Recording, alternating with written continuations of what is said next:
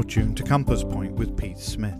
Isaiah 9, verse 6 is a clear prophecy of the birth of Christ. It begins, For unto us a child is born, unto us a son is given. Let's consider today just the first phrase, Unto us a child is born. It's amazing to me that Christ's birth was for you and me. His coming had you and me in mind. What love! Let us never forget, though his conception was miraculous, for a virgin conceived, his birth was natural. The scriptures tell us he was the son of Mary, the son of Abraham, and the son of David. This child was part of a family, part of a nation, living in poverty and obscurity, yet would become the Saviour of the world. This Christmas Eve, let us pray for all the children of the world who face a difficult and uncertain future, that God in His loving care would lead them to hear of this wonderful person.